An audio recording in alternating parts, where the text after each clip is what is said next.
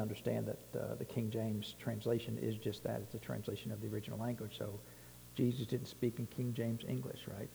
Uh, and people have small wars fought on the King James translation as if it was given to us by the Lord Jesus himself, you know, handed down from, from heaven and on the wings of angels.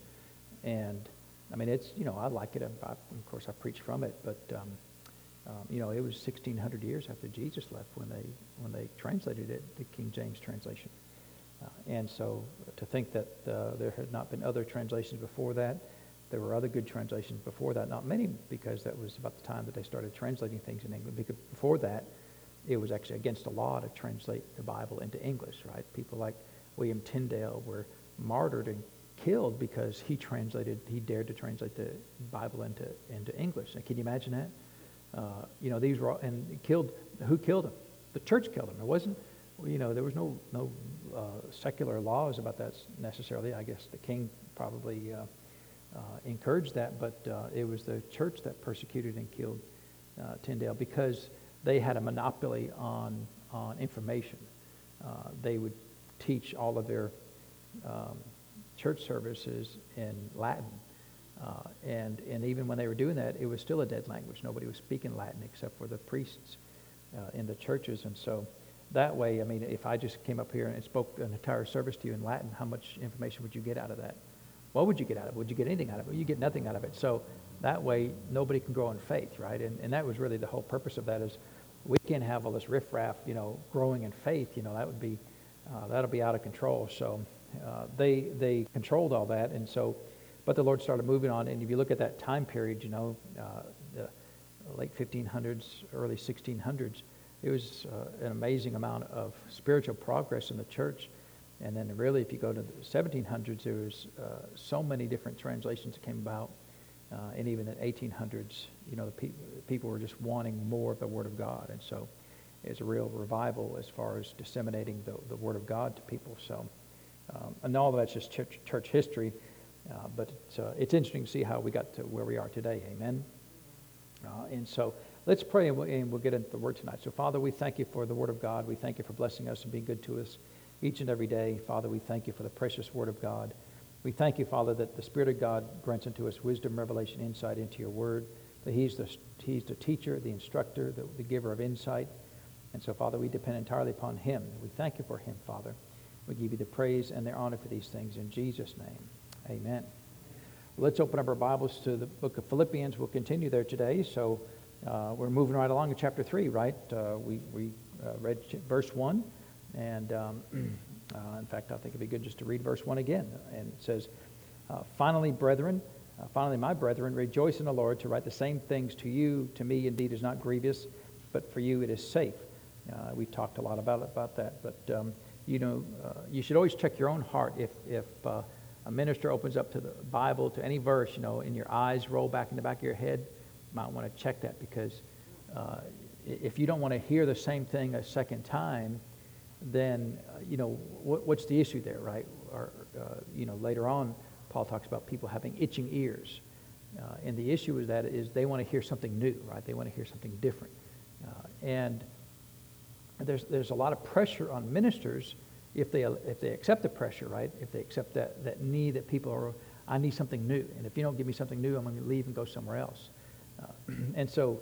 Uh, and that's really what people do oftentimes is, is they'll uh, either directly or indirectly put pressure on the ministers that, you know, if you don't perform the way that I expect you to, I'm going to leave. And if, and if ministers are subject to that, allow themselves to be subject to that pressure, they will, they will change and they will yield and they will uh, compromise really the Word of God or whatever they're doing, either speaking the Word of God or, or, you know, not talking about certain subjects or about talking about other subjects, certain things, you know, or approving of certain uh, sins that they shouldn't. You know, there's a lot of things that go on uh, and, um, you know, for me personally, I'm, I'm, I'm, really not under any pressure. I don't, I don't ever feel any pressure because to me, if the Word of God is there and I read the Word of God, you know, if people are offended by that, that's not really on me. Now, I can say things that will intentionally offend people, but I, I choose not to do that. I have no interest in doing that. But just sometimes reading the Word of God will offend people, right? Uh, and, you know, you, certain subjects, right? I mean, you know, for a lot of people, if you talk about marriage or children or money, you know, one of those three topics, you know, somebody's going to get mad, right? You just close your eyes and throw, throw the rock out there and somebody's going to yelp, right? And, hey, how dare you talk about that, you know? Uh, and, and, you know, so it doesn't matter, right? Uh, uh, so what do you do as a minister, right? Do you do nothing about it? Do you, do you avoid all those subjects? You know, one of the things I love about doing a verse by verse study is you just can't skip over things. Now you could, I guess, you know, act like it wasn't there, but it's hard to skip over verses if you're doing a verse by verse study. So you have to address it. Now, you know, if there's, you know, some verses that talks about how long your hair is, right, for men. Well, there's literally one or two verses in the whole Bible. So how much time should we devote to that one verse? Well, not much, right? Uh, but is it in there? Well, sure it is, right? So should you address it? Well, I think you should address it, right? And, and the way you address it is uh, how many men are trying to look like women? I mean, that's, that's the issue, right? It's not, you know, it doesn't say if your hair is 3.5 inches or longer that, uh, that you're wrong, right? Because, I mean, uh, it just depends on, on times and seasons, right? You know, uh, I know when I was growing up uh, in the 70s, 70s was a travesty for all, all, all things of style and, and fashion, right? I mean, it's dark ages, right? But uh, I was too young to be involved in that, but I saw my older brothers, uh, and mostly my brothers involved in that. I don't remember the women being as, as, as far out there as the men, but, you know, the men had long hair, right? Remember the 70s long hair? I didn't have long hair in the 70s, but because uh, uh, every, every summer, uh, I'm the youngest, right? So there's me, and then there's two twin brothers immediately older than me, right? They're a year and a half older than me. So every summer, uh, my mom would shave our heads off, right? We looked like, you know, um, prison um, uh, members of the prison gang or something, you know. Uh, and, and we were all dressed like, we weren't triplets, but we were dressed like triplets, all shaved our heads, you know. And, and uh, I mean, we did look like, like prison prisoners, you know, of war or something. And, and um, so you never could get caught up, right? And so by the time the next summer came around, you know, it's all gone again, right? So, uh, but I remember my brothers, you know, long hair, big, remember big collars, right? I mean, if you jumped off a, off a building, you'd, you'd float, right? You know, just, you know, big, big lapels and flowers, you know, bell bottoms, remember bell bottoms, right? Um, I mean, there should have been a law, right? But, uh, um, so uh, they had long hair, but now my brother, my, one, my brother in particular, you know, a couple of them had the long hair like that. You know, they were track stars in high school. They had no interest in looking like a girl. They had long hair, but they didn't look like a girl. And so, I mean, what's the, what's the length? I don't know. You know, but is your is your desire to look like a girl, right? Well, that's the, that's the issue, right? Uh, and you go back uh, about Old Testament about where it says that, that you know men shouldn't wear women's clothes, women shouldn't wear men's clothes. Well, what, what does that mean?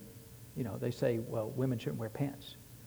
Well, technically, women were the ones who invented pants, right? I mean, if you go back in history, you know, they were the ones, you know, doing a lot of the harvesting in the fields, and they were wearing dresses, and so they would they would sew their dresses up to, to so they could work better in the fields, and they invented pants, and so uh, all of you men wearing pants are really look like women, you know, and so all of you all wrong, right? So I mean, what's the what's the deal, right? So the, the deal is just what it says. You don't want to dress like a woman with the intent of looking like a, like a woman, right? Or if you're, if you're a man. And the other way around, right? Uh, uh, you know, if you're a woman, you don't need to dress with the intention of looking like a man. Now, that's an issue of the heart, right? Because we, we live in the New Testament. The issue is not so much on the outside. The issue is what's going on, on the inside. What's your intent, right? Uh, what's your goal and desire in those things? And so, uh, and if you le- kind of leave it at that, well, then you don't have to come out with a ruler. Well, let me measure your, you know, how, how short is your skirt, how long is your hair, how, you know, uh, you know I mean, it's just, uh, we, we devolve into Old Testament uh, Jewish legalism is what we do if we do that, right? Because then we say, well, the hair has to be this long, you know, can't be over your ears. I mean, just whatever, right? I mean, it's just, it's just exhausting about how legalistic we can be. What's your intent? Is your intent to look like a man? If you're a woman, then you need some help, right? If you're intent to look like a woman, if you're a man, then you need some help, right? Need to do some changing. Other than that, I just don't really care, you know, just because the Bible doesn't care. It doesn't, it doesn't give you that minute of detail about what it actually means. What does that mean? Well, it means what it means, right? Are you trying to look like these things or not? So, uh, so you do have to address things, and that's the thing I like about doing verse by verse studies. You do have to address things that maybe I, you know, I, for me personally, nothing's uncomfortable in the Word of God. But for some people, some things are uncomfortable, right? Some topics are uncomfortable, verses are uncomfortable. If you go into a denominational church and you try to study 1 Corinthians 14, it's going to be really uncomfortable, right? They don't like all this tongues business, you know, because if you study 1 Corinthians 14, then you got to study you know, Luke chapter 24 and Acts chapter 1 and 2, and then, you know, you know, Acts chapter 10, Acts chapter 19. And I mean, you've got to study, do a lot of other studying if you're going to study 14, uh, 1 Corinthians 14. So, so all of that to say that, you know, uh, it's, it's good to hear things over and over again. Amen. I know from my personal, uh, from my personal as a minister, that I, uh, it's rare that, that if I teach the same thing that I don't get more revelation the second time I teach it, the third time I teach it. Uh, and, and, you know, I'll go back and dust off notes that I've got, you know, from many years ago, and I'll may preach those, but I'll go through all the notes, and, uh, and I'll add a bunch of other scriptures or add a bunch of other comments in there, uh, because these things are not static. They won't stay the same forever, amen?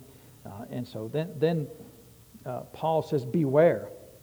Beware of dogs, beware of evil workers, beware of the concision. Uh, and so, is he concerned about canines?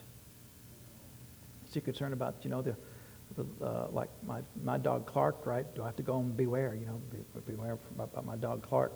No, we, we know what he's talking about, that he's talking about uh, that word dog there, especially for uh, people in the Middle East, and that, that uh, culture being called a dog. You remember what Jesus called this, the Syrophoenician woman, right? He said, uh, it's not meet to give uh, the children's bread to the dogs.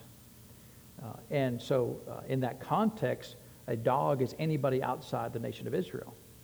Uh, and so, but it was really just a negative term that was used, uh, and somebody you didn't like, right? And it wasn't just it wasn't just to those outside of Israel, because here, he's not talking about those outside of Israel because he's writing to a church that is already outside of Israel. So he's not talking about Gentiles. He's just talking about anybody who's just a, a sorry individual. Uh, and so he's telling the church to be, be aware, uh, be, uh, uh, to beware of sorry people. Uh, and why is he telling the church to be aware uh, of sorry, to beware of sorry people? Because there's sorry people in the church, right? And it's a shame to, to say that, but, but that's, that's just the reality of the world that we live in. Amen. It's just there's, there's always going to be some people uh, in the church because he's not, he can't be talking about the lost because we're called to go to the lost, right? We're literally called to preach the gospel to the lost. So if you're going to be aware of the people out there that are nasty people, that's who the gospel is supposed to be brought to is, you know, anybody, well, it's everybody, right? But it would include the nasty people, right? And, and I'm not going to find what nasty people means, uh, but we all know it when we see it, right? Uh, it's not just about how often you take a bath, right? Uh, it's a spiritual issue. Uh, and so this is, this is really primarily because uh, if you look at the, the whole context of this, when he gets into evil workers and the concision, then these are people that um, are causing problems in the church, right? Serious problems in the church. And, and he doesn't go into a lot of details specifically what they're doing, but we do have some other, some other details about um, people that Paul had run, run-ins with, and we're going to look at that here in just a minute. Um, and the evil workers is just that, right? People that are trying to do things that harm other people with the intention of harming other people. Uh, you know, I, I, know one minister that I've talked to, uh, and they've told me that more than once, not just one time, but more than once, you know, they, they travel and they go to different churches as a traveling minister. They said that more than once a pastor has uh, intentionally um, taken money from them that didn't belong to them right? They gave him some, hey, I got a great business deal. You need to invest with me, uh, and we're going to make a million dollars. And, and they have no intention of making a million dollars. They just have an intention of, of taking money from you. Now, a pastor from a church, right, standing behind a pulpit every day saying, God is good, you know, God loves you. Well, that is, you know, either a dog or an evil worker, right? Somebody who's working evil intent in the church. Uh, and uh, is, does that go on? Goes on every day, right? Uh, and, you know, and that's why it's really important uh, that a pastor should teach the people be led by the Spirit of God.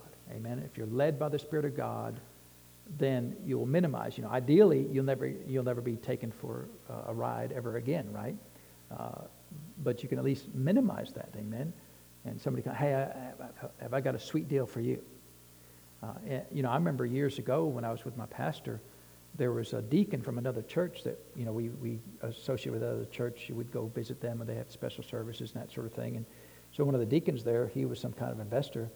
And he'd call my pastor up all the time. Hey, I've got a great, I've got a great investment for you. Nobody else is investing in this. You know, we're going to make a lot of money.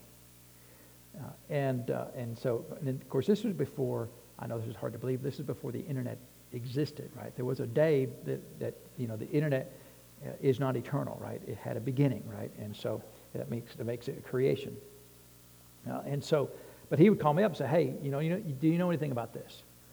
Well, of course, I didn't know anything about that specific thing, but, but uh, uh, he would say, you know, he would talk about the huge returns on investment, you know, 25% return on your investment. And, and, you know, just from my perspective, I told him, I said, I said, if that's true, why isn't this on every news channel, on every investment channel, and every newspaper that, that publishes these types of investments? Why wouldn't, why isn't that everywhere, right? Why isn't everybody investing in this? It just, it just seems shady, right? It's like condos in Belize or somewhere like that, right? We got these great con- well, had he been there? Does he know these things are real? You know, and so, and he he did that until I mean for many years until even my pastor passed away. Uh, and um, uh, are there good deals out there? There's probably good deals out there, but you know, but my spirit, if my spirit says run, you know what I'm going to do? I'm going to run, right?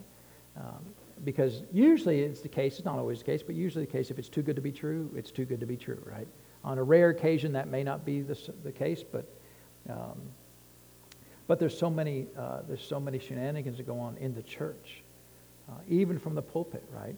Uh, and I, I, think I've told you before the, the story where uh, Dr. Dufresne was going around back when they had those phone cards, and a lot of pastors would get, it was a multi-level marketing deal. So if you get more people under you, then everybody under you, you get a cut of what they sell. And if they get people under them, they get a cut of what they sell, and then of course the top guy gets a cut of everything. And so uh, they were going into churches and saying, Pastors, if you sell these cards, you, you got a church of 300 people, you know, you can make a, an extra $200,000 a year. Just, you know, just like that. And I knew people, I knew ministers in, in uh, I didn't go to their church, but I knew pastors who were doing that. Uh, and um, the Lord told Dr. Dufresne, you put a stop to that. You go and tell them it's wrong. Because it's, it's wrong, right? It's wrong when, when I employ you to benefit me. Take advantage of, of your love for the pastor uh, and of course, you know, the pastors oftentimes preach really hard. You got to do what I say regardless, you know, and, and it gets to be this almost this cultish, you know, uh, uh, obedience to the pastor, you know, where, where it's out of balance. Amen. Uh, you know, if I say, here's what the Word of God says, and that's what the Word of God says, then you should obey that, right? I mean, it's not me, it's the Word of God telling you to obey that, right? But if I say, you know, you should invest in that, well, you got to do it. Or you should buy this car, well, you got to do that. No, you don't have to do that. You ain't got nothing. There's no Bible for that, right? And if I tell you something that's not biblical, uh, in fact, I had one person call me up. They were all upset at me. They said, and they didn't ask the question, right? They started with an accusation. And I always encourage people, you know, don't start with an If you don't know, don't start with an accusation. Now, if you got video, okay, fine, right? But if you don't know, don't start with the accusation. You're telling my wife, you know, put my kids in, in homeschool. You know, you don't need to be telling them that. I didn't tell nobody that. You know, I, I wouldn't you know, if someone comes and says, should I put my kids in homeschool? What the, what, I mean, what business is that of mine, right? I may say, well, why do you want to do that? Uh, you know, I mean, do you have the money for I don't know. I don't, I don't know anything about your cir- circumstantial situation or why you want to do it, or when you want to do it. So I would be like, well, just whatever, the, you know, you just do whatever the Lord tells you to do. None of my business, right? I, I, it'd be really rare that I would say, oh, yeah, do that. Uh, because that, that gets into the will of God for your life that, that's not in you trying to fulfill the Word of God, because the Word of God is already there and it's settled. But things that are not covered in the Word of God, that's between you and the Lord Jesus. You know, so should you send your kids to, to, to homeschool or, or homeschool your children? None of my business. Now, I know ministers who get up and say, you got to homeschool your kids. I know other ministers, homeschooling kids is so wrong. You know, you just think you're special to homeschooling your kids. And, and my perspective is, it ain't none of, none of my business right? If you do it, fine. If you don't do it, fine, right? I mean, it's a, um, and we understand, you know, right now we're living in a crazy world with the, all the crazy stuff going to kids, uh, and uh, you know, uh, if if I was to raise kids again, I, I might do things differently. Then, You know, I sent, uh, well, you know, uh, at least two of them are in public schools, uh, but again, that's that's really, even if even I sent my kids to private school or sent my kids to public school, that's between me and the Lord Jesus, right? And unless the Lord Jesus appeared to be really rare for the Lord Jesus to tell me to tell you to do something like that, right? Uh, now I know there is a there is a gift of spirit called the word of wisdom, Uh, but that's that really, you know, that, that, doesn't get into that kind of detail, right? Send your kids to this public school, or that private school, whatever. Uh, it, it, could he do that? You know, possibly, but it'd be really, really rare. I mean, it'd be, it'd be exceedingly rare, and it'd have to be, you know, I mean, to me, it'd have to be, for me, it'd have to be like a burning bush, right, for the Lord to tell me to tell somebody that. Now, if I saw somebody doing something and the Lord said, that's going to end in disaster, you know, I would try to figure out some way to, to help them and, and be good to them. Because, you know, there is a mercy of the Lord that if you're going down a path and it's going to end in destruction or harm to you or to your family, and, and you just won't listen to the Lord, you know, maybe you're just so involved in that thing and so excited about that thing, and not so much even in sin, but just, you know, you just think it's the best thing since sliced bread. Uh, you know, the Lord may say, hey, you know, reconsider that, you know, at least put a seed in there for you to, to do something different, right? Uh, but there's been plenty of times when, when, you know, I may know things and I see somebody doing something and I know it's not going to be great. They're not going to die or get fat or, you know, nothing major like that. I, I can't say anything. Well, what if I know it's, it's, gonna, it's not going to be great for them? I still won't say anything because then I become the Holy Ghost, right? Now, if the Lord tells me to do it, that, that's fine, right? But, you know, there's a lot of things that I know just from the natural perspective, you know, things that the Lord's given me wisdom about that I know that, you know, um, might be helpful to somebody.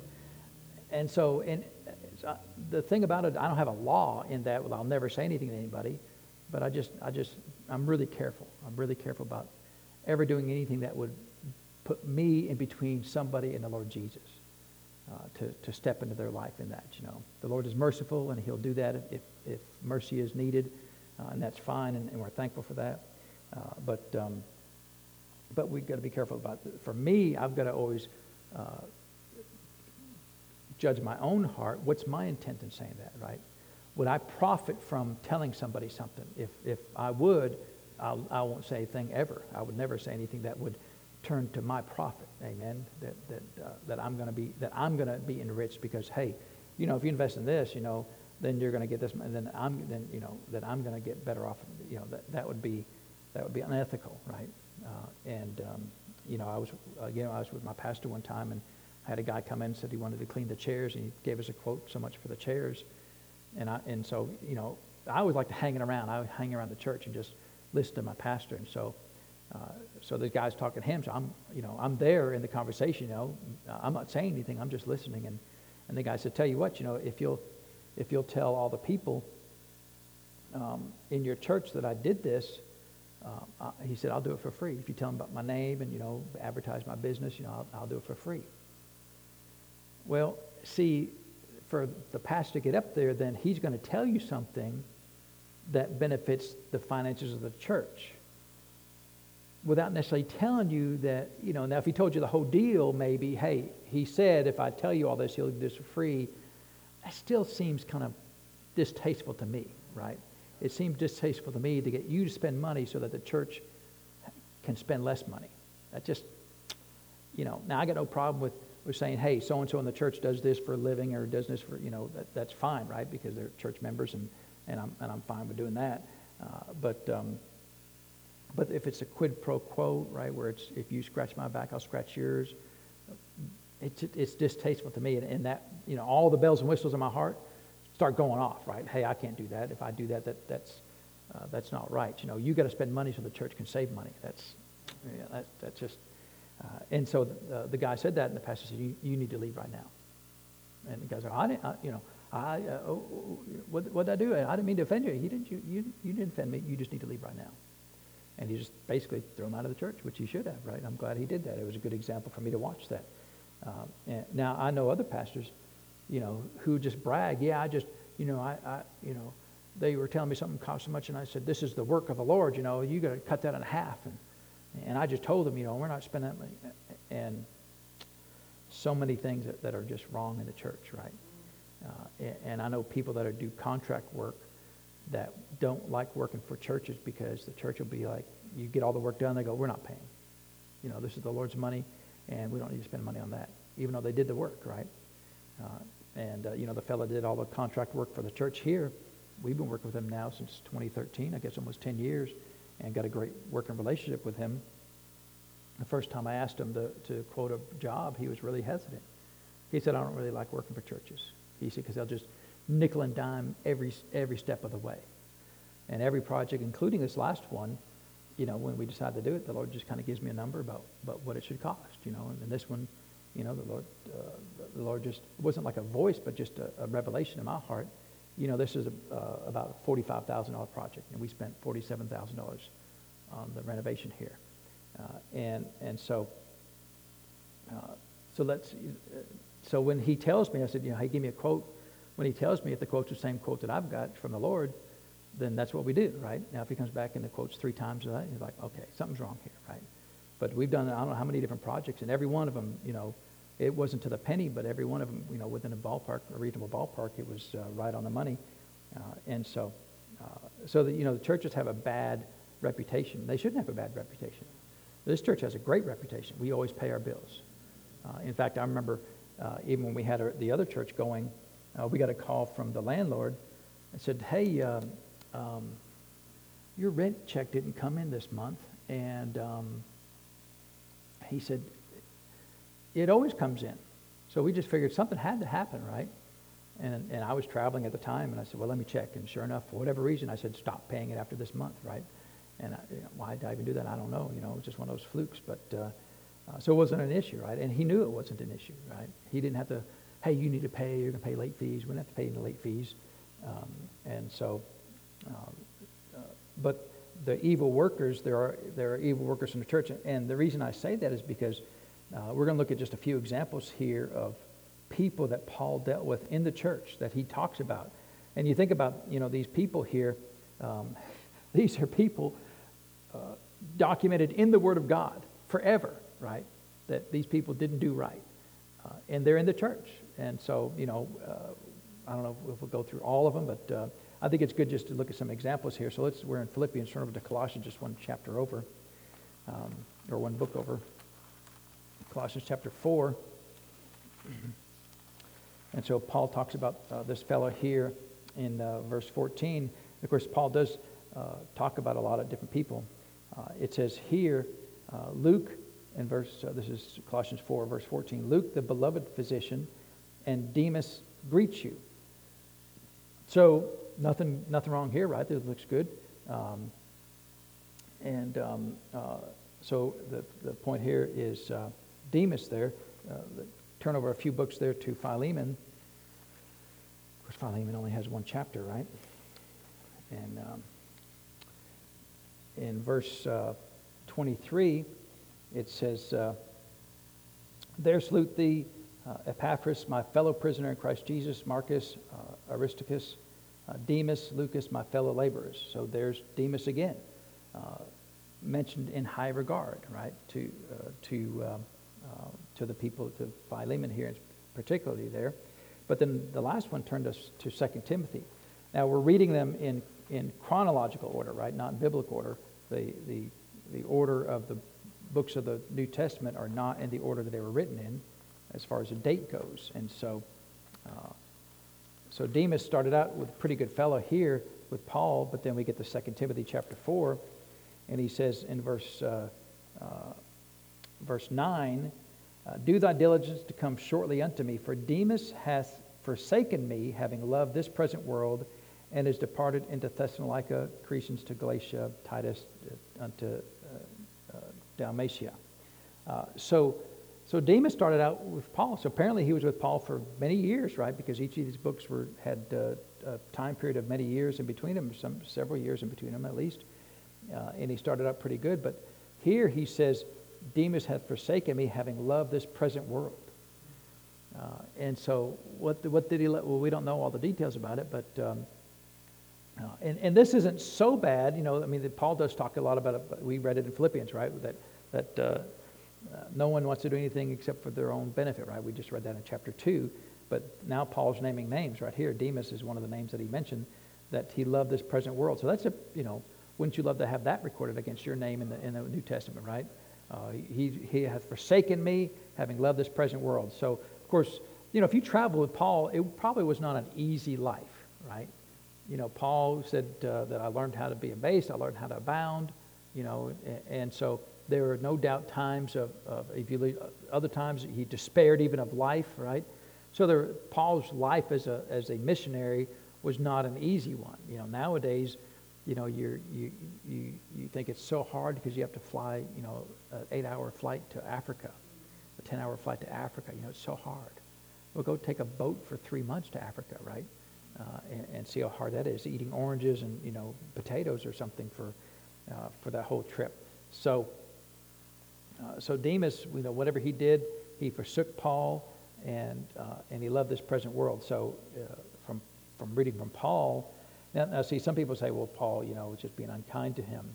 Well, did, was Paul inspired by the Holy Spirit to say these things? You know, I believe he was, right?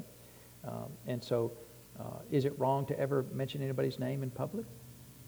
Paul mentioned this guy's name for the whole world to notice, right? Not just to the local church, but for the whole world to notice. Uh, wouldn't that be awesome to have your name like that right there, right? We all get excited when our name is the first two verses, right? Demas greets you, you know, in the name of the Lord. Now Demas has forsaken me, having loved this present world, right? So whatever, whatever Demas had been doing, uh, you know, he forsook Paul, and it, the implication I get is that he loved the comfort of this world more than he loved the difficulty of being with Paul, right? Now, that, that may not be exactly right because we don't have all the details, but, uh, but he loved this present world, right? The things in this world. And, and of course, with Demas being around Paul, what did he get to see? He got to see the whole world, right? He got to see uh, Athens, he got to see Rome, you know, I mean, who knows what, uh, all the different uh, trips that he may have went on with Paul. So he got to see a lot of the world that many people would never see, especially in, the, in their time frame, right? Uh, and so, uh, so you know, he forsook Paul and he loved this present world. So, you know, that's not a huge thing. He does get into some people that are that are really really difficult here. Let's go over to the book of Acts and look at a couple of examples here. Acts chapter 13. So Acts chapter 13. Uh, anybody remember when Paul got saved? What chapter did Paul get saved in?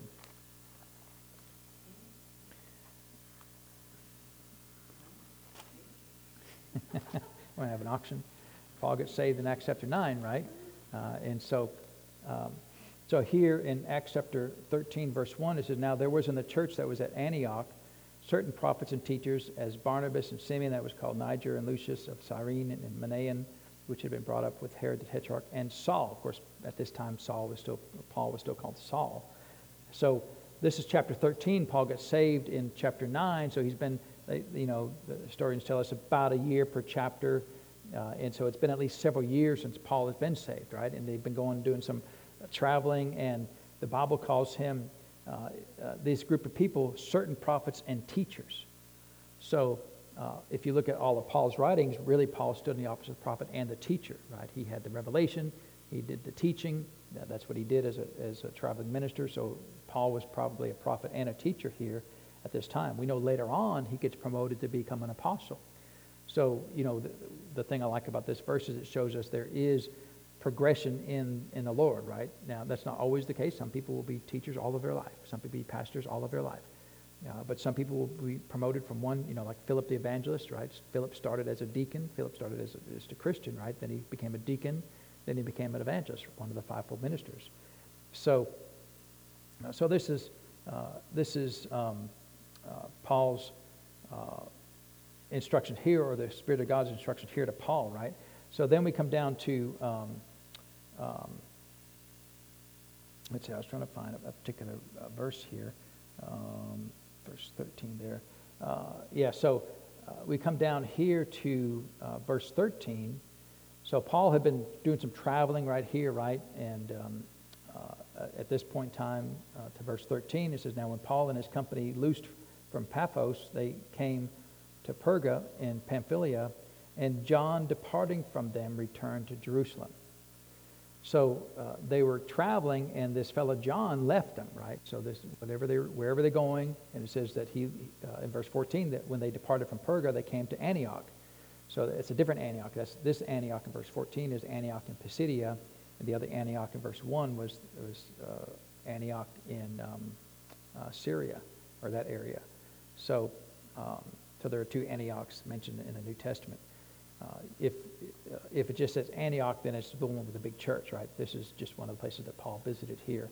So that, anyway, they left verse 13. They were going to another place, uh, to a different Antioch in verse 14.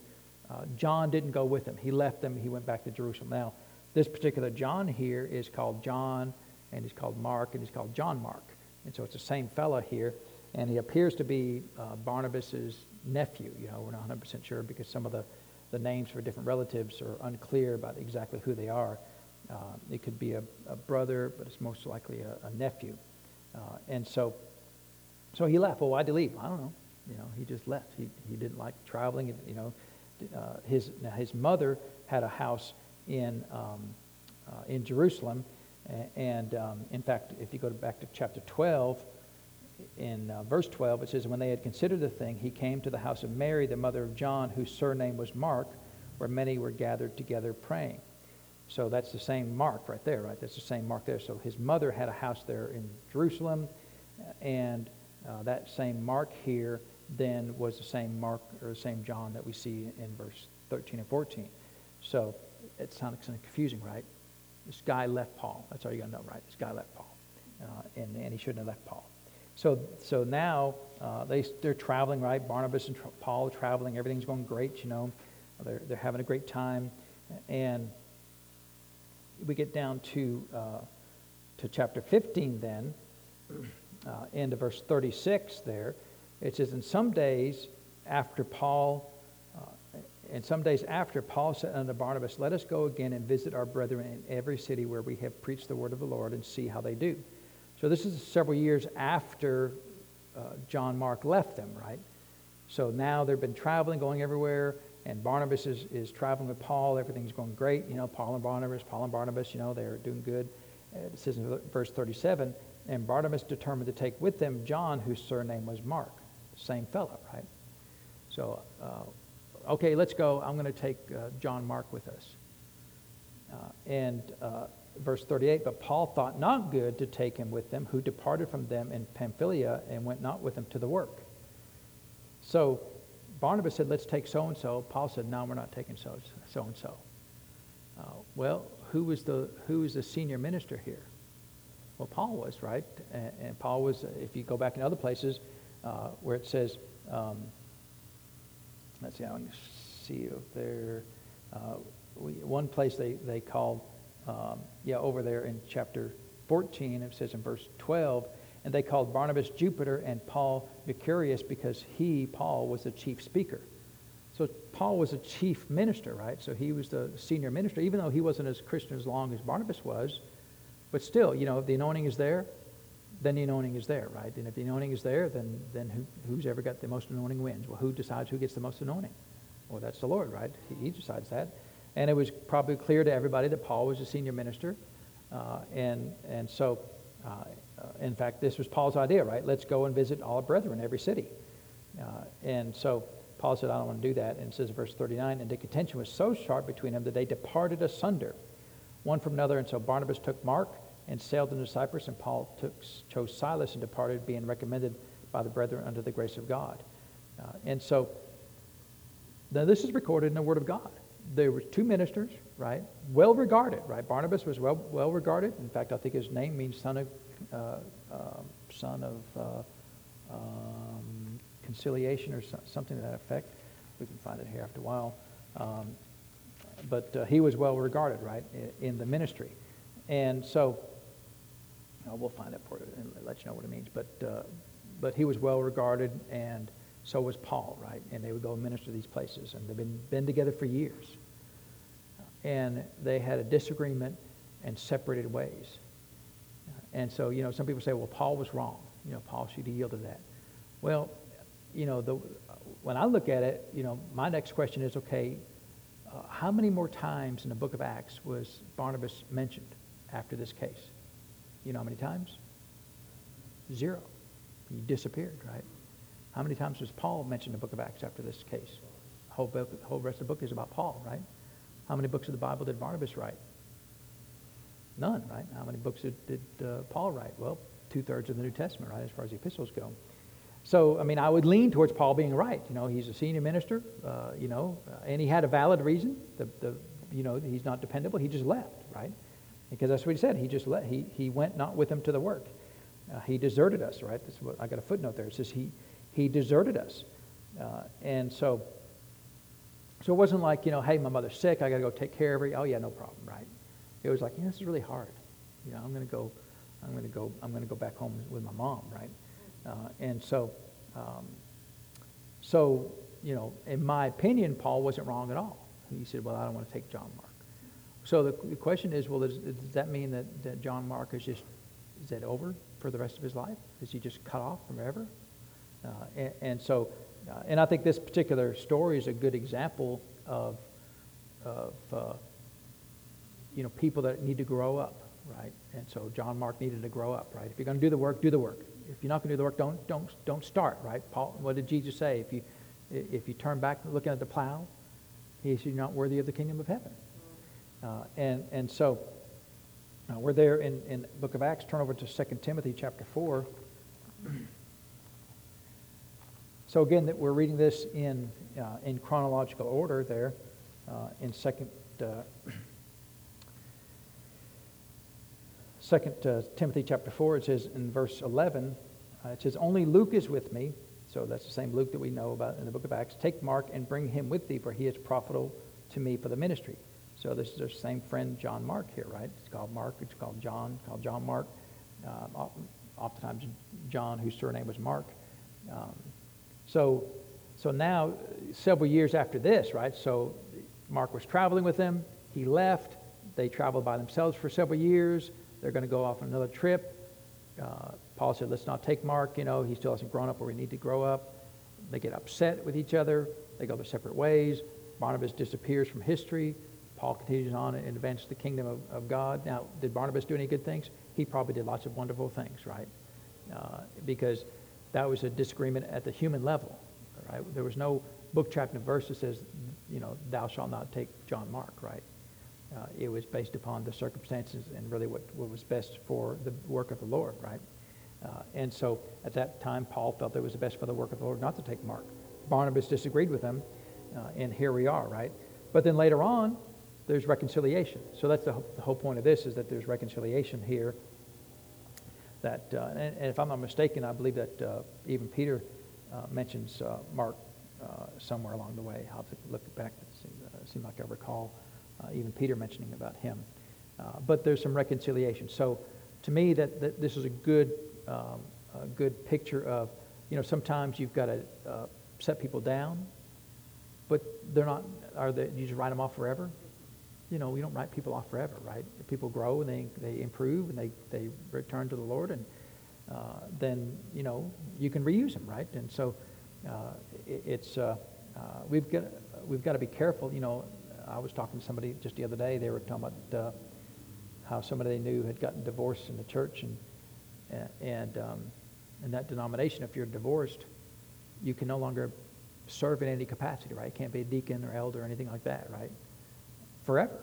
I mean, literally forever, right? Well, what if your wife left you? Right? You didn't do anything wrong. What if your wife just left you? Too bad. You're out of here, right? And, and you know, uh, ha, has uh, there ever been a divorce where at least one party is innocent? Well, sure. I mean, there. I mean, in the sense that that if, if the spouse just leaves and you can't do anything about the spouse leaving, right? Are you innocent? Well, I mean, now, did they ever do anything wrong?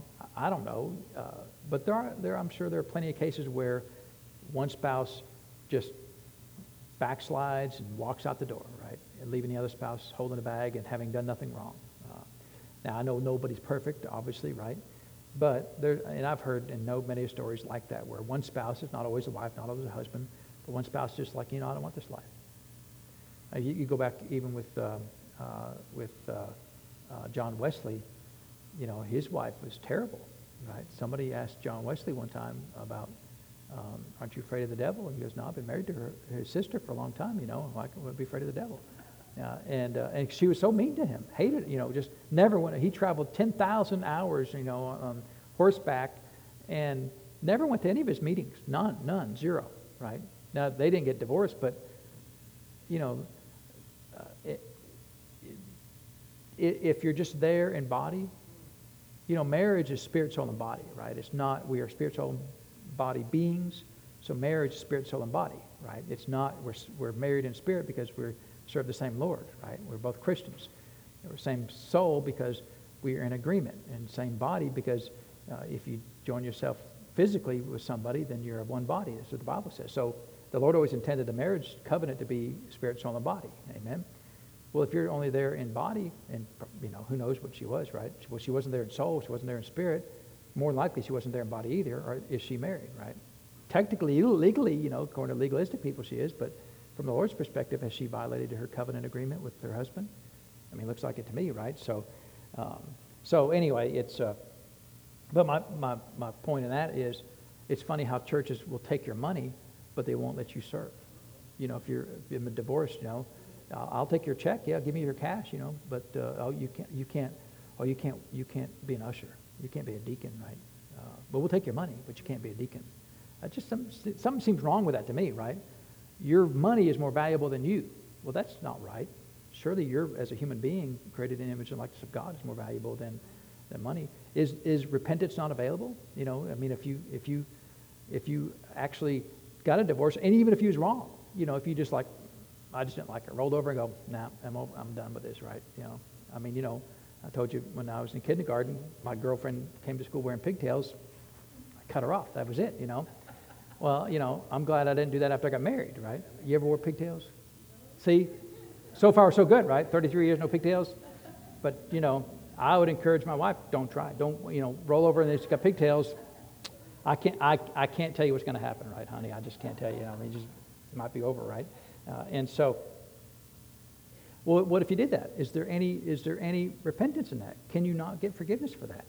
I just, I just, you know, people get these things and, and, and, and somehow divorce is an odd sin, right? Because if, if you do it with the wrong intention, you're in sin, right? I mean, if you just walk in one day and go, honey, you know, that's the last biscuit you ever burned, you're out of here, right? Um, well, that would be sin, right? That would be sin to put your wife out because she burned a biscuit, right? Because, I mean, that was the case, uh, first year of marriage, you know, there was a few biscuits that burned, you know. Uh, now, now, she is a great biscuit maker now, you know, but uh, uh, well, we won't go into a lot of details about that, but uh, um, but uh, you know, if, if, that, if, I, if I threw her out the door because of burning a biscuit, I'd be wrong, wouldn't I? Right? But could I ever repent from that? Is, is there not any way to repent from, from that sin? You know, now, is that a license to go and just divorce all you want to? Well, it's not, but I mean, surely, there's, surely there, there is uh, a path back to uh, being right with the Lord after, after, because divorce to me, you know, there are plenty of Christians who get divorced, and it's just like, you know, I just don't want to be with them anymore. They're not, they don't hate each other. They haven't thrown any frying pans. Now, they're wrong, right? 100% wrong, because the love of God never expires, right? But people say that, you know, I don't love you anymore. That's a lie. You're not, you know. But let's just say that, the, you know, there was no, there was no adultery, there's no fornication, there was no, you know, cheating on their taxes or, you know, hiding the cookies. You know, there's none, none, of that, none of that going on. And they just go separate ways and they get a divorce.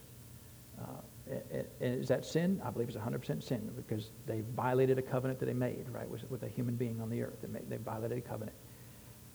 Is there not any repentance from that? Is there not any recovery from that for a human being? Is that person right there, can they never grow and realize, you know, what I did was wrong? And Lord, can you not forgive me? Can the Lord not forgive him for that? And if he forgives him for that, if the Lord forgives him, why can't we? Surely the Lord will forgive a divorced person, right? Now, people say, you're, you're giving a license to, to sin. I'm not giving it. I mean, if you say the Lord forgives, well, then you give it a license to sin all you want to. Well, does the Lord forgive? He surely forgives. Does that give you a license to just sin all you want to? Well, no, because it's foolish to, to sin all you want to because you, every time you sin, you open up the door to the devil. Is, does he have a, a legal right by your hand to come in and, and, and um, bring anything into your life that he's able to bring into your life? He is. And so I would encourage you don't sin because every time you sin, G, uh, Paul told the Ephesians don't uh, give place to the devil, neither give place to the devil. And every time you sin, what are you doing? You're giving place to the devil. So it, it never pays to sin. And so I don't know how we got off on, on, on all that there, but, uh, uh, but well, the point is that, you know, Mark was able to recover himself, right? And I have seen people that will cut people forever. You know, you're dead to me. In the church sometimes, you know, you're, you're dead to the church. But you need to make sure you continue to tithe.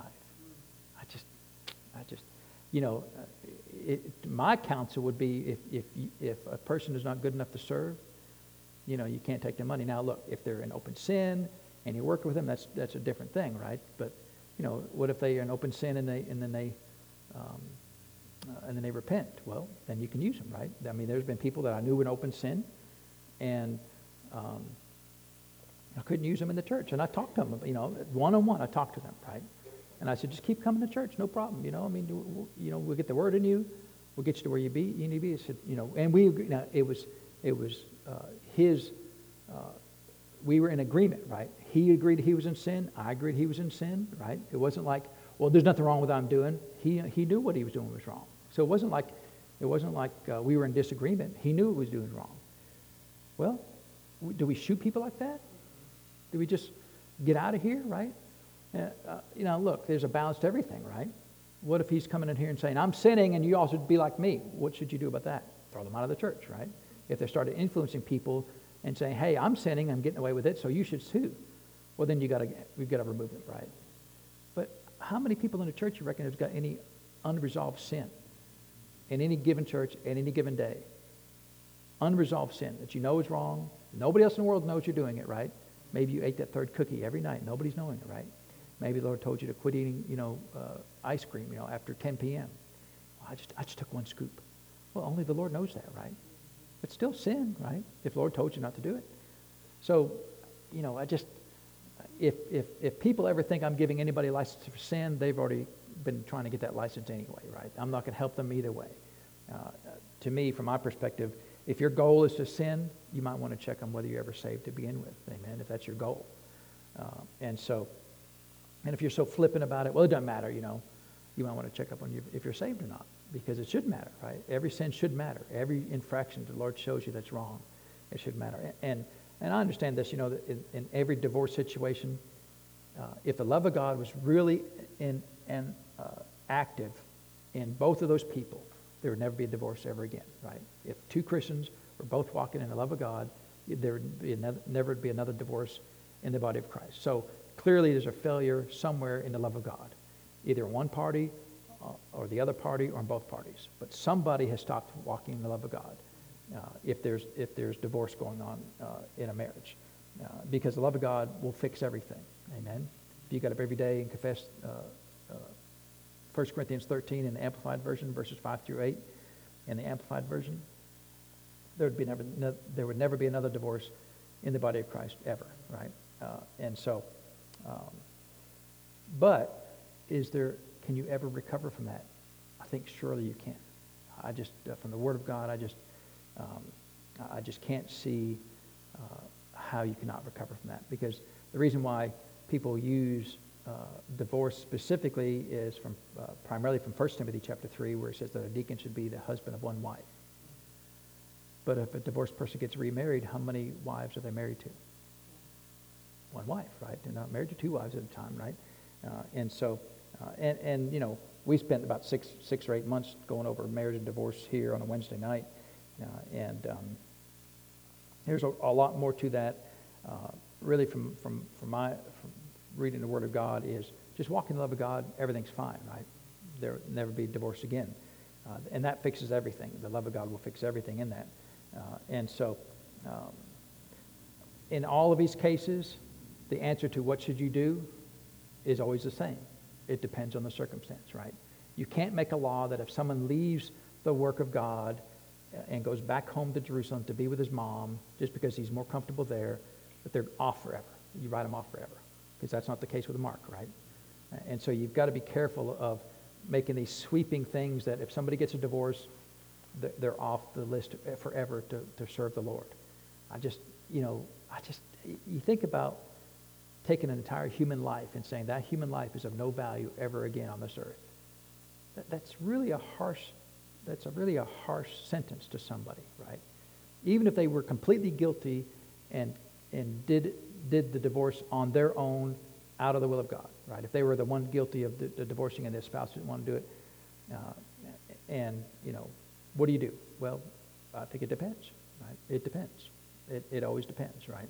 Uh, and so I would never make a law that if, if you've committed this particular sin, that you're off, you know, and there's some things, you know, that probably is worthy of that. If it's sin, things to do with the children, yeah, you know, just, just you need to go somewhere else, right? Uh, don't be anywhere near children.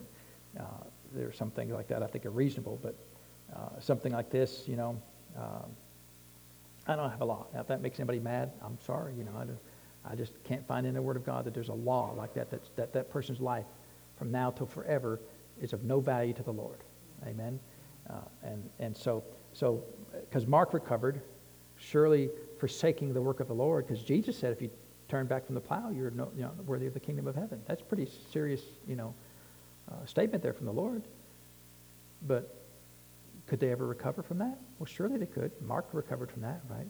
So uh, the disagreement, though, caused Barnabas to separate from Paul. And um, I just, you know, to me, you know, like uh, the Lord's always had me hook up with Brother Randy for, for many years, you know, so for about the last 12 years. You know, if Brother Randy said, you know, I really, I really like, you know, uh, uh, Ford vehicles, you know, now I really don't care, but, you know, some people are like, you're out of here, right? Because that's not a doctrinal issue, right? It's not, you know, uh, you know, I don't think we should wear ties. Well, would that be enough to, to separate me and, and Brother Randy, you know? Now, he still wears a tie, right? But some ministers aren't wearing ties anymore. Is that enough to separate me and, and Brother Randy because he decides not to wear a tie? Now, he does, or he still wears a tie, but is there any book, chapter, and verse for that? Was there any book, chapter, and verse for not taking Mark? No, it's not a doctrinal issue. Just, you know, we think that at this point in time it's not a wise thing to do.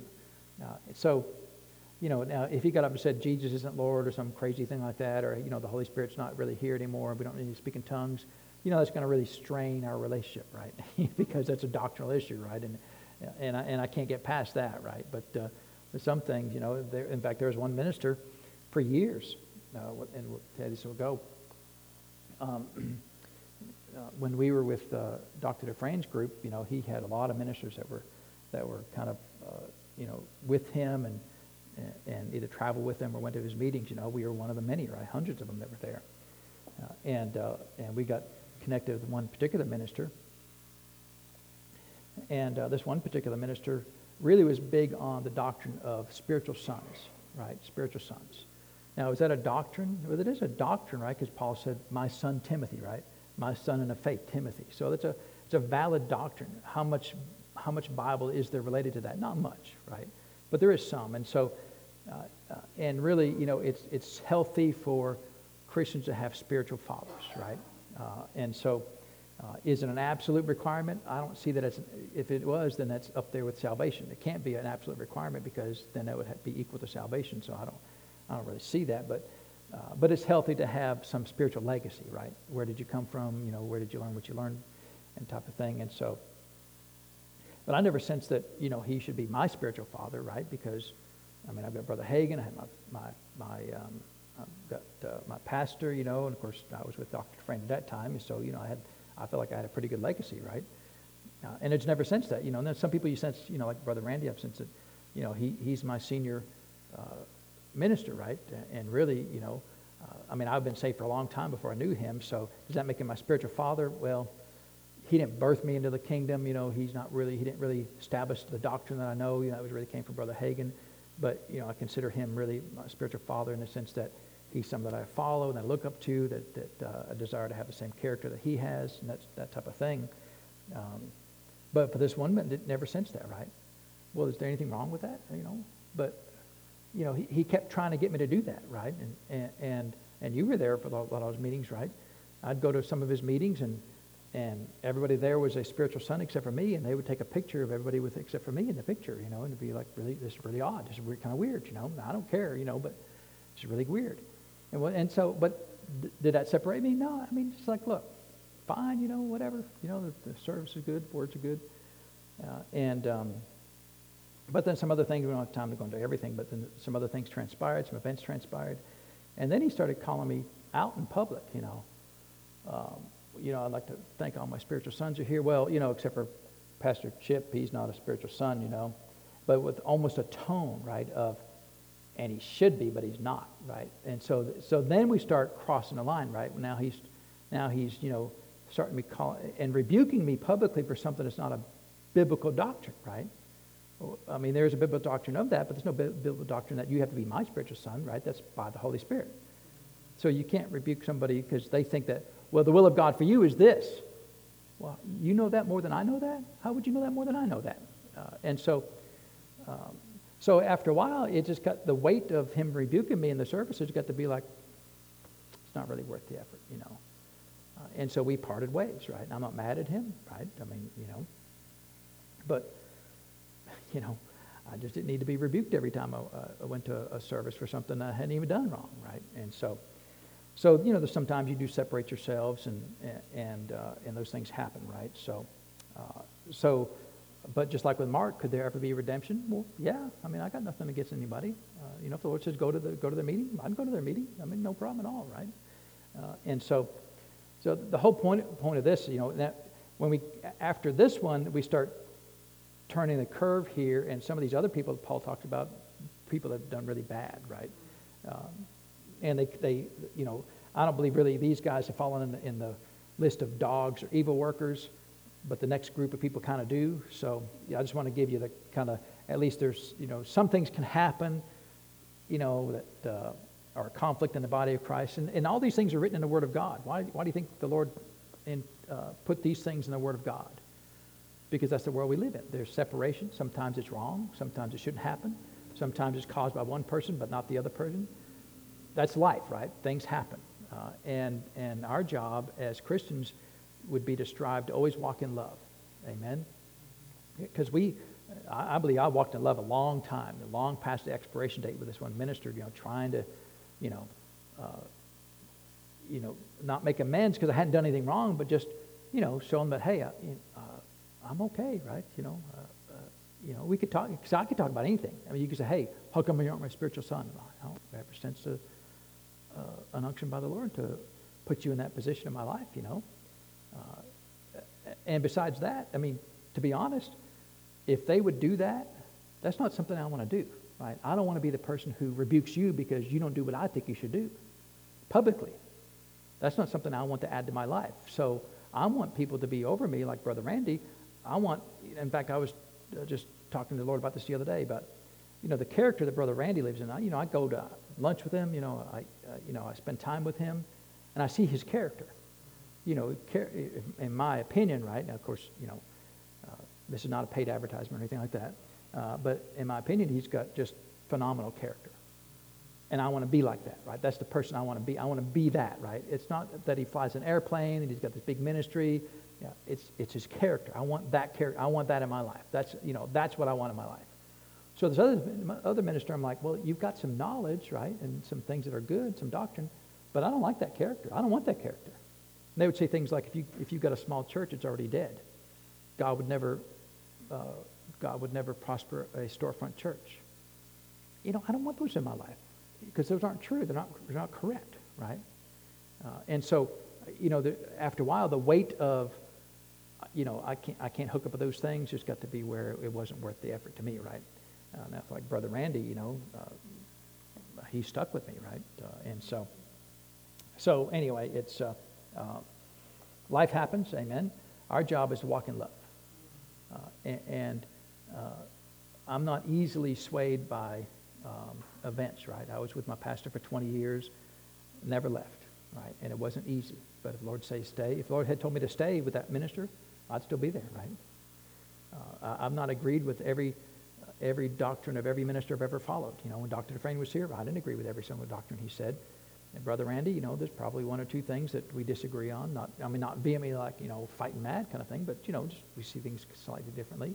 And to be honest, Brother Hagin's the only minister I know of that I, I look at his doctrine, I, I can't find anything I disagree with. Except one minor thing, I think one time he said, he said, I never see a reason ever to wear shorts, ever.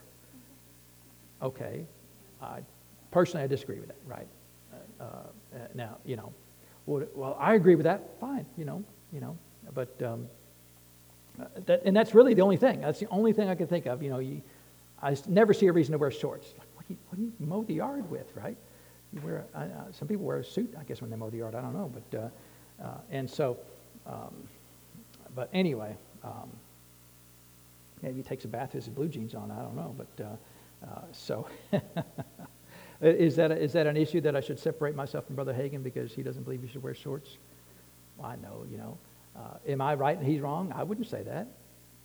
I just, you know, he believes that. I believe that. Is there any book, chapter, and verse that says thou shalt not wear shorts? No. So we can't, we can't be adamant about it. There's no, there's literally no Bible for it, is there? Amen. So, uh, so I'm not going to separate from Brother Hagin because he, he, he doesn't uh, believe you should wear shorts. Amen. Uh, uh, and um, uh, so praise God. I, I, hope we got the point across in this. Amen. I know um, these things are, can be difficult sometimes to go through because there's no law, right? There's no rule that says if somebody leaves you, you cut them off forever. Or if somebody leaves you, you keep bringing them back forever. There's no law. You don't, you don't know what to do. You do whatever the Spirit of God tells you to do, right? Uh, uh, and, um, and then you leave it at that. You walk in love. You do what the Spirit of God tells you to do as long as it doesn't violate the Word of God, and you're always good. Amen. Uh, and make sure that whatever you decide to do, it doesn't violate any principles of the Word of God. And then you're always safe. Amen. Uh, and so let's pray and thank the Lord for his word today. And so, Father, we thank you for your word. We thank you for blessing us each and every day. And Father, we, we see in your word that there's, uh, even in the, in the ministers, Father, well-known, world-known ministers, Father, there's conflict. And so, Father, nothing's changed in the church, in your church, even today, Father. There's still conflict in your church. And so, Father, our, our desire is for us to always walk in love, is to always walk in wisdom, and to walk in grace, Father, and forgiveness and if we do that, Father, we'll always be okay. And Father, in, in the situations where there is separation or there's conflict, Father, we will resolve it to the very best of your word and by your spirit. Uh, and if we can resolve it, sometimes with other people, the conflict can't be resolved in their heart. And so, Father, sometimes there is separation, but uh, we have no desire for that. We're not trying to do it. We're not striving for separation, Father. We desire to follow your word. And so, Father, we thank you for that. We thank you for your spirit and, and the, the, the, love of God that's shed abroad on our hearts. We give you the praise and the honor for it, Father, in Jesus' name. Amen. Well, praise God. We mad at anybody, Chris? Because she was in a lot of the same meetings, right? That, uh, that her husband was getting called out publicly, right? Uh, by another minister, right? Uh, that's tough right there. And it'd be one thing if I'd been like, you know, cheating on taxes or, you know, something, right? You know, worthy of, of public disdain but uh, because I didn't call him my spiritual father, I'm, you know, I'm a pariah, and you know, I just, I can't, uh, I don't know. I don't want that in my life. I don't want to add that to my life, right? You want me to call out some of you all? Well, that right there, you know, you, and, well, you right there, you know. Now, Paul, did Paul name names? Paul named names, right? So people say you should never call out names. Paul did, right? Now, I have never called out a name publicly. I don't guess have I, right? Never called out a name publicly. Don't ever see a need to. If I can resolve it uh, uh, in private, that's always my goal, right? And I assume and I, pre- and I hope that Paul tried to resolve these things in private, but I don't know, you know. Uh, well, let's get ready to receive uh, this evening's offering. I know one time that uh, there was a pastor, he was having some special meetings, and he had a song leader, and um, the song leader kept singing this one song, and finally the pastor said, hey, I, don't sing that song anymore. I don't like that song. Have we ever cut off songs? We cut one just off the other day, right? Never sing that song again uh, and uh, it's off the list. Uh, and that happens, right? Sometimes you sing a song, it's like, it ain't there, it ain't there, right? You got sometimes one or two verses just, it just ain't got it, right? So we move on, amen? Uh, and so, so if I told my wife, don't sing that song anymore, and she got up and sang the song the next Sunday, well, that's, that's direct rebellion, right? I mean, uh, and, um, well, that's what, come ahead, Mr. Jared, receive the offering. Well, that's what this fellow did. Pastor don't sing that song anymore. He got up, sang the song in, a, in a, like, a, like a special meeting, right? Like a revival meeting. Well, well, why did he do that? Well, he figured, well, the pastor won't call me down because it's a special meeting, right? But right in the middle of the song, the pastor said, hey, hey, hey, hey, hey, hey, I told you not to sing that song anymore. Well, now some people think, well, you're wrong. He was wrong. But he was 100% right. Because, I mean, he was doing it out of direct rebellion, right? With the intention of, of getting, because he liked that song. Well, he liked the song more than he liked submitting to the Lord, right? I mean, you know, that's you got to really like a song to love that song more than you love the Lord, right? Uh, and so, uh, so some people say, you know, well, you shouldn't have done that. Well, he tried to do it in pub in private, right? The guy that wasn't having it, and so, uh, fortunately, you know, uh, I know the song really pretty well, and, and uh, uh, we have a good working relationship, right? And so, praise God. We'll be blessed. we got prayer Friday night, right? Prior.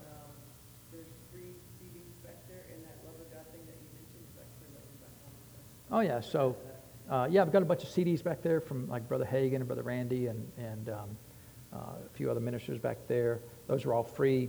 I don't ever listen to CDs anymore. I put them on my computer and then, and then uh, get them somewhere else, but uh, get them off my phone.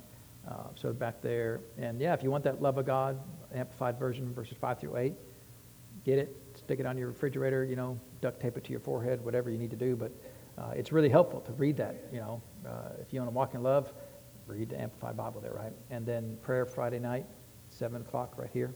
Right? So, all right, be blessed. We'll see you on Friday.